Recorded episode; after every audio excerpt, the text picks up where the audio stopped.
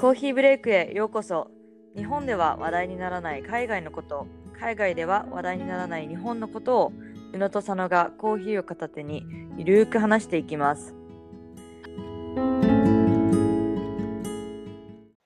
皆さん、こんにちは、えー本日はちょっと前にも、ね、やったんですけれども、またコーヒーブレイクをやろうと思います。で、以前、インスタグラムの方でトピックの募集をした際に、海外のアイドル事情について興味があるという方がいたので、今回はコーヒーブレイクで日本と海外のアイドルの違いなどについて話せればと思います。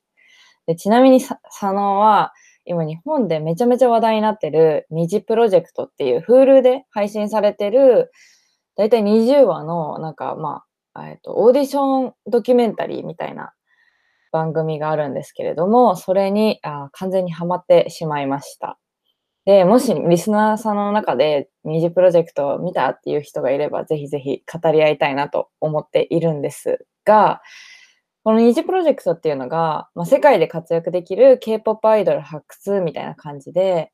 あの、K-POP アイドルになりたい子たちがこのオーディションを受けて、で、まずこう何千人何万人から、だいたい二十何人ぐらいまでにこう、オーディションを受けて、絞られて、さらに、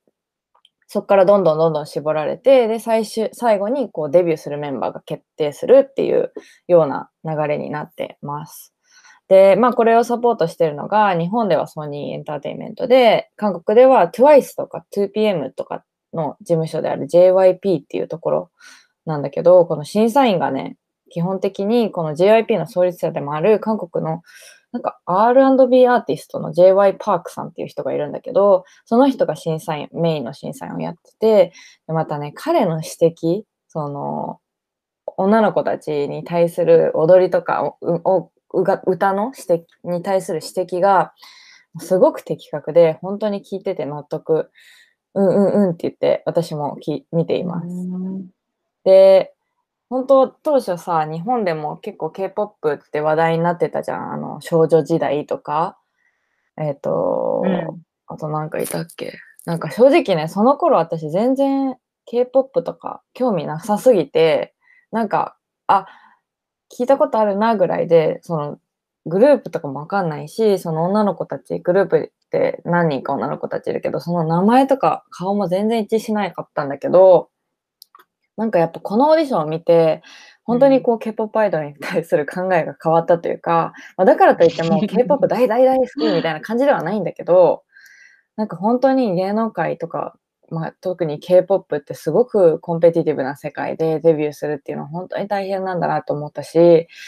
なんかこの番組の中に小さい頃から親元離れて、一人で韓国で練習生として頑張ってる子とかもいて、なんかね、そう今こう見てると、なんだろう、母性っていうのかな、こう親目線というか、なんかすごいこう、いやもうなんか頑張ってみたいな 思う年齢になったなっていうのも感じながら見てます。で、ちょっと今ね、二次プロジェクトに熱くなっちゃったんだけど、今日やっぱ日本と海外のアイドルのえ、はい、違いにあの、ちなみにその、うん。受けてる、うん。うオーディションを受けてる子子たちっていうのはみんなこの10代の？若い子たち？基本的に10代というか、まあ最後にその、まあ番組としてこうフォーカス最初される二十何人はみんな10代だと思いや、うんやっぱり何度聞いても、ううんん。アミがここまでハマるのは本当にびっくりした。う。まあでもね、私結構こう、なんかハマったらガーってハマるタイプではあるから、はいはい。あの、最初はね、み結構周りに、え、二次プロジェクト見てみたいな感じですごい言われてて、で、今日本でネットフリックスとか Hulu で流行ってる番組がいくつかあって、いやいやいや、そんななんか、私 K-POP とか全然興味ないからって言って、あの、ずっと見な見てなかったの。でも、なんか、はい。なんかこう、すっごい勧められるし、で、一回その、デビューする子たちが決まった後に、まあ、プレデビューみたいな感じでうん音楽を YouTube で出してて、なんかそれとか見たら、はいはい。あ、なんかこう、すごいキャッチーな歌だし、こう見てみようかなっていう思いになり、見てみたら、あがっつりハマりました。いや今日は日本と海外のアイドルの違いについて、まあ、話せればと思うんですけど、まずは、アイドルって聞いて何を思いますか？まあ、日本語でアイドルって言ったときに。まあ、日本語でアイドルって言ったら、まあ、私はまあ結構日本のアイドルで育ってきたというか、うんうんうん小学校とか中学、幼稚園からか。幼稚園でスピードが流行って、うんで、あの、スピードも友達と踊ったし、まあ私はがっつりモームス、モーニング娘。が流行った時に小学生だったので、うんあの、ハロプロとか、なんだっけ、えっと、アサヤンっていう番組でやってた、それこそ二次プロジェクトみたいなドキュメンタリー番組があって、でで、それは見てたし、リアルタイムでかごちゃんと辻ちゃんが、あの、何、再、オーディションで受かるこのドキュメンタリーは見てたし、うんなんか、モームスの私、この最前、最前線だった時、そのラブマシーンから、こう、いろいろ、なんだっけ、ラブマシーンがあって、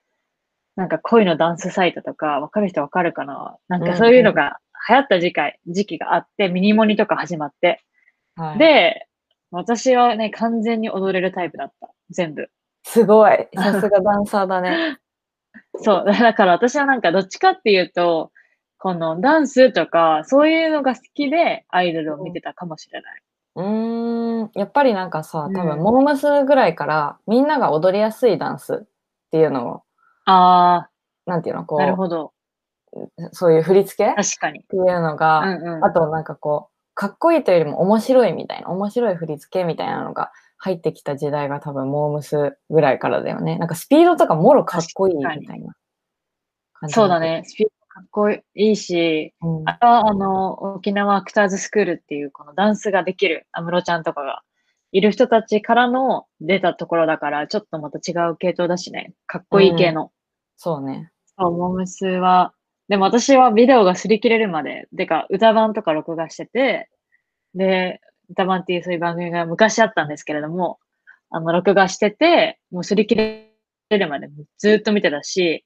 あの、学校のクラスメートの友達とか呼んで、もう私が誰で、その友達が誰でみたいな感じでこの完コピして、なんかクラスでの、なんだっけな、なんかお楽しみ会みたいな、あったのね。はいで、。そことかで、あの、みんなの前で踊るっていうのをやってました。すご ーい。アイドルの楽しみ方が違うな。え、でも、カードとかもちゃんと集めてたりしたし、はいはい。なんかそういうアアイドルファンっぽいことはやってたかも。うーん。そっか、私もね、多分、モームスは小学校の時にがっつりは流行って、で、うん多分受かってた子はちょっと上の、世代的にはちょっと上だったんだけど、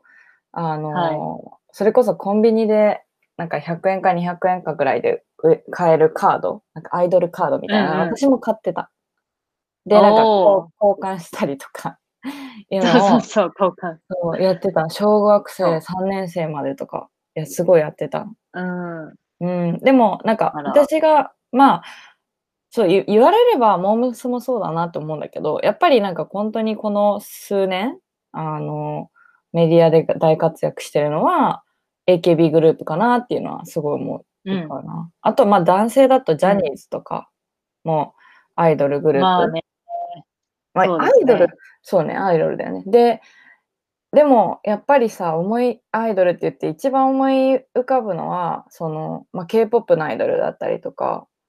そのグループかなっていうのはすごい思う。はい。で、70年代とか80年代って、まあ一人で踊って、歌って踊るアイドルっていうのもたくさんいたんだけど、なんか今はさ、AKB の影響がすごく強いのか、アイドルイコールグループっていうイメージが、私の中ではすごくついてるなっていうのを感じます。そうだね。うん。まあ日本でだとアイドルイコールグループだと思います。うん、で逆に英語でなんかアイドルって言って聞いて、なんかこう違うこと思ったりする。英語で言われると、うんまあこう日本のグループみたいなことは思わなくって、例えばこの TV ショーのアメリカンアイドル。を思い浮かべるかなっていうのが正直なところ。うんうんうんううんん、なんかでもあれも完全にドキュメンタリーというかさ、その、うんステージに出てパフォーマンスをして、それで生き残るかみたいな、そういう、そういうドキュメンタリーじゃん。で、アメリカってこういう、その、ステージでパフォーマンスしてジャッジされる系が本当に多くって、こういう、あこのアメリカンアイドルもそうだし、なんか、So You Think You Can Dance っていう、うん。あの、ベッキーの娘がね、あ、むちゃ、ベッキーの妹がうん。昔、あの、の生き残ったりした番組なんだけど、こういうのとかもかなりアメリカでは流行ってると思います。そう、うんね私も英語でアイドルって聞いたときに、やっぱパッて思いついたのがアメリカンアイドル、アメリカンアイドル。で、うん。これもまたさっき言ってたようにオーディション番組だよね。で、これから出てきたのってさ、ケリー・クラークソンとか、ケリー・ケリークラークソンとか、キャリー・アンダーウッドとか、もうこの番組で発掘されて、まあど、二人とも確かあのウィナーっていうか、一番最後に勝った人たち。であ、そっかそっか。うん、で、そもそもアイドルってさ、アイドルって憧れの的とか、熱狂的なファンを持つ人っていう意味だから、なんかこう、うん。逆にこう日本だと、そうなの。あのグループでみんな似たようなこうお洋服着て踊るみたいなのイメージが強すぎ強くなりすぎてるのかもしれないよね。なんか日本のアイドルが、そのモームスの時は割とこの、まあ私も若いと、若いっていうか小中学生だったからかわかんないけど、こう若い子が同じ世代とかちょっと上のアイドルをこの熱狂的ファンになるっていう方が、私のこの見てる、生きてた世界からは主流だったんだけど、今 AKB とか他のアイドル、日本のアイドル見てると、本当に結構このおじさんとかうん。成人した男男性が、その若い子を可愛いって思う気持ちで見ることもすごい増えてきて、なんかちょっとそれに、あの、あんまりネガティブなイメージを私は持ってしまう。うーんそうだね。なんかまあ、アイドルとオタクっていうのが結構ふ一緒にこう使われる、同じような、なんかうんアイドル好きな人イコールオタクみたいな感じで使われることも増えてるなっていうのは感じるよね。うん。はい、うんその通りです。じゃあ実際に海外でもアイドルとか、まあ、アイドルグループっている？K-POP とかはまたちょっと海外って言ってもさ、あの、私たちの結構身近な海外だから、あれだけど、それこそ欧米とかの方でアイドルグループとかアイドルってなんかこう言われた時にパッと思いつく人っている？いや、まあ正直いないし、これは完全にアジアのカルチャーだなっていうのは、この間ね、友達とも、あの、もともと中国出身の友達とも話してたんだけど、うんそう、やっぱりね、こう、アメリカとかこのウェスタンカルチャーにはないよね、みたいな話はしてて、うん。で、でも、なんか私がテイラー・スウィフトのコンサートに行った話をしたいんですけれども、うん。私、まあ日本でも結構テイラー・スウィフトとか、あの、聞いてて、まあそれこそ9年前とか8年前とかだから、彼女がまだ2つ目とか3つ目のアルバム出した頃で、あの、すごい可愛らしくってす好きだったのすごいよく聞いてたし、で、その勢いでこっち来て、で、テイラー・スウィフトのコンサートがあるってボストンで知ったから、もう飛びついて、あ、これ行く行くしかないって思って行ったの。で、うん。まあ、やっぱり一人でも行きたくなかったから、ちょっとあの、とも男友達を誘って、本当にとただの友達で。うんで、彼に、あのー一人で、あ、じゃあ、二人シートを買うとすごい高いの、コンサートってやっぱり2万とかするじゃん。うん。だから、なんかまあその時学生だったし、しかもフレーマンとかセカンドイヤーぐらいで、ちょっとこの別々のソロ席を買おう買っていこうよみたいな話になって、で、私が誘ったにもかかわらずソロ席を買わせて男の子に。でうん、いざ行ったら、もうなんかテイラー・スウィフトのコンサートって、超子供しかいなくって、アメリカで。うんその白人の本当にもうブロンドとかそういう女の子たちが可愛らしいお揃いの洋服とか着て、テイラー・スウィフトのコンサートにり保護者に連れてきてもらってるみたいな、そういうこの状況で、え、これ全然日本と違うじゃんみたいな。なんか日本だったら洋楽好きな、まあ私と同じ年代の人とかが行くようなイメージだったんだけど、もう子供がすごい多くって、なんか私たちだけちょっと、まず、まずアジア人だし、アジア人全然いなかったし、そう、それがね、あこれがテイラー・スウィフトとかそういう人が、このアメリカの子供というか、にとってはアイドルなのかなっていうのはちょっとそこで思った。はいはいはい。すごいね。そんな、結構日本からだったら、あんまりイメージできない感じだけど、やっぱテイラーって言ったら、普通にまあ20代も全然聞いてるし、まあ私も全然、すごいファンとかではないけど、あの、聞くし、うんこの前も新しいアルバム出してたからさ。そうだね。うん。なんか私も最近は聞くようになったんだけど、なんかその直後ぐらいから、いや、テイラー、ちょっとなーと思い始めて、下がった時期があったんだけど、うんうん。で、なんかまあ彼女もさ、すごいいろいろ迎えて、めっちゃ太った時期もあったし、それを乗り越えて、最近ネットフリーとかでもドキュメンタリー出してて、で、それも見たの。うん、さあなんかちょっと、なまあ、かわいそうじゃないけど、あ、こんなにいろいろ苦労してたんだと思って、私は最近また聞くようになりました。うーん。うん。うん。まあまあ、だからそういう、その若い人、まあ、若い人っていうか、まあそういうテイラー・スウィフトみたいなのがアイドルなんだなって思ったのと、あとは、まあ同じような系統でいくと、ジャスティン・ビー。バーは、まあ彼がまだ幼かった時とかは、本当に、何、子供、こ 子供って言ったらあれだけどさ、若い小中高の子と、子たちがキャーキャー言ってたイメージ。そうね。私もそのイメージはすごくあります。そう。なあとはワンダイレクションとかも、そういう感じ。うん。うん。ボーイズグループみたいなね。そうそうそう。うん、はそれが海外というかアメリカで見るアイドルって感じかな。うーん。そっか。まあ私も、海外、その、まあ、まずアジアから言うと、結構こう AKB グループって、なんかまあ日本であんまり知られてないのかし、まあすごいみんな知ってるのかわかんないんだけど、東南アジアにも手広くこう活動を広げてるのね。フォ4 48グループみたいな。うん AKB グループっていうのかな。はい。で、こう JKT48 とかインド、インドネシアのジャカルタで JKT とか、バンコク BNK48 とか、はいタイのね、あとフィリピンのマニラで ML MNL48 とか、なんかそういうグループがあって、私も前タイに住んでたから、ちょっとそのそういう情報が入ってくるんだけど、やっぱりね、すごく人気があるって、BNK48 って。で、アイドルっていうカルチャーがそもそもその多分この BNK が入ってくるまでは、えっと、あんまりなくて、で、こう日本の、はい。でもタイ人ってすごく親日家というかこう日本が大好きで、で、こう日本のまあアイドルみたいなのがタイで、しかもタイ人の子たちメインで歌って踊ってっていうのがなんかこう入ってきて、すごく人気になったっていうのを聞いてて、うんで、そういや、だからすごい私の中ではこう AKB グループっていうのが、アジアを制覇じゃないけど、本当にいろんな日本すごいね。国外でもそういっぱいや手広くやってるなっていうのは見てって思ったのと、あとはね、やっぱりね、アイドルって言われると、パッと思いついたのが、スパイス・ガールズって、あのイギリスのおー。5人組のガはい。ールズグループで、なんか、うんワナビーっていう歌がすごい、私も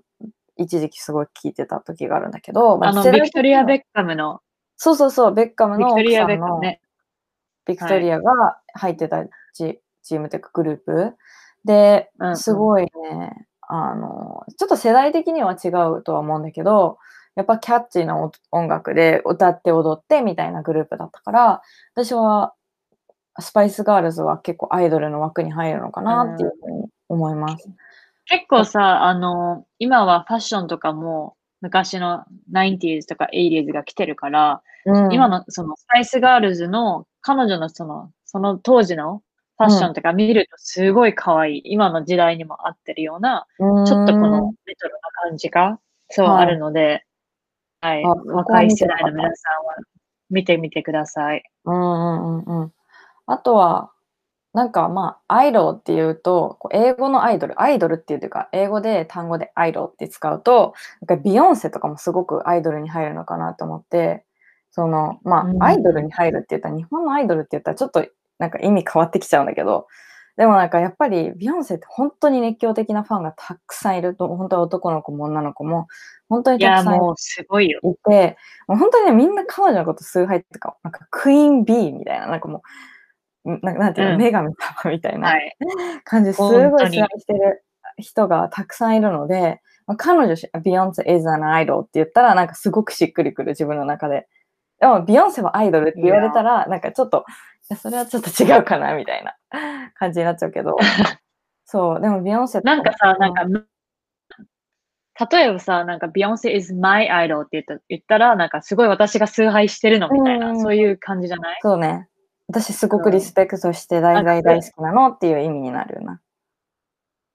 そう。だし、あの、なんか前に、私の男子の友達で、その、うん LGBTQ の男性のグループがいるっていうのを昔言ったと思うんだけど、うん。もう彼たちは、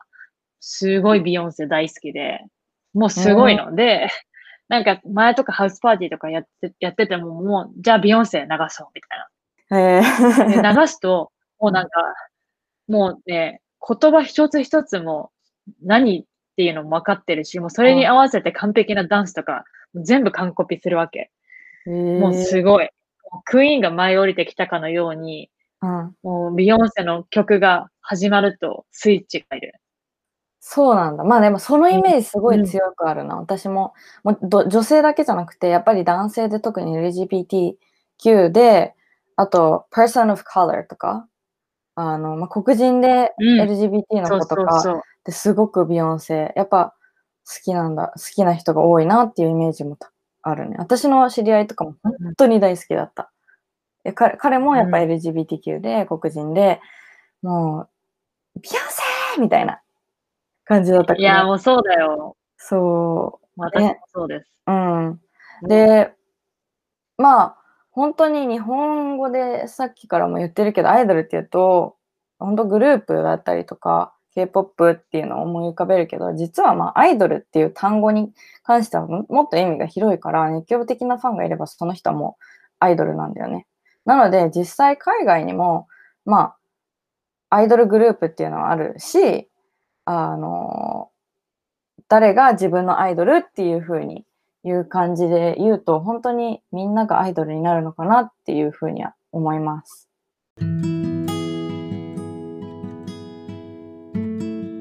はい、えー質問がある人は私たちに連絡をお願いします。メールアドレスは contact.unosano.gmail.com です。私たちの SNS のフォローもお願いします。もし共感する役に立ったと思う方は、Spotify や Apple のポッドキャストでのフォローや私たちのレビューを書いてください。See you next week! Bye! Bye!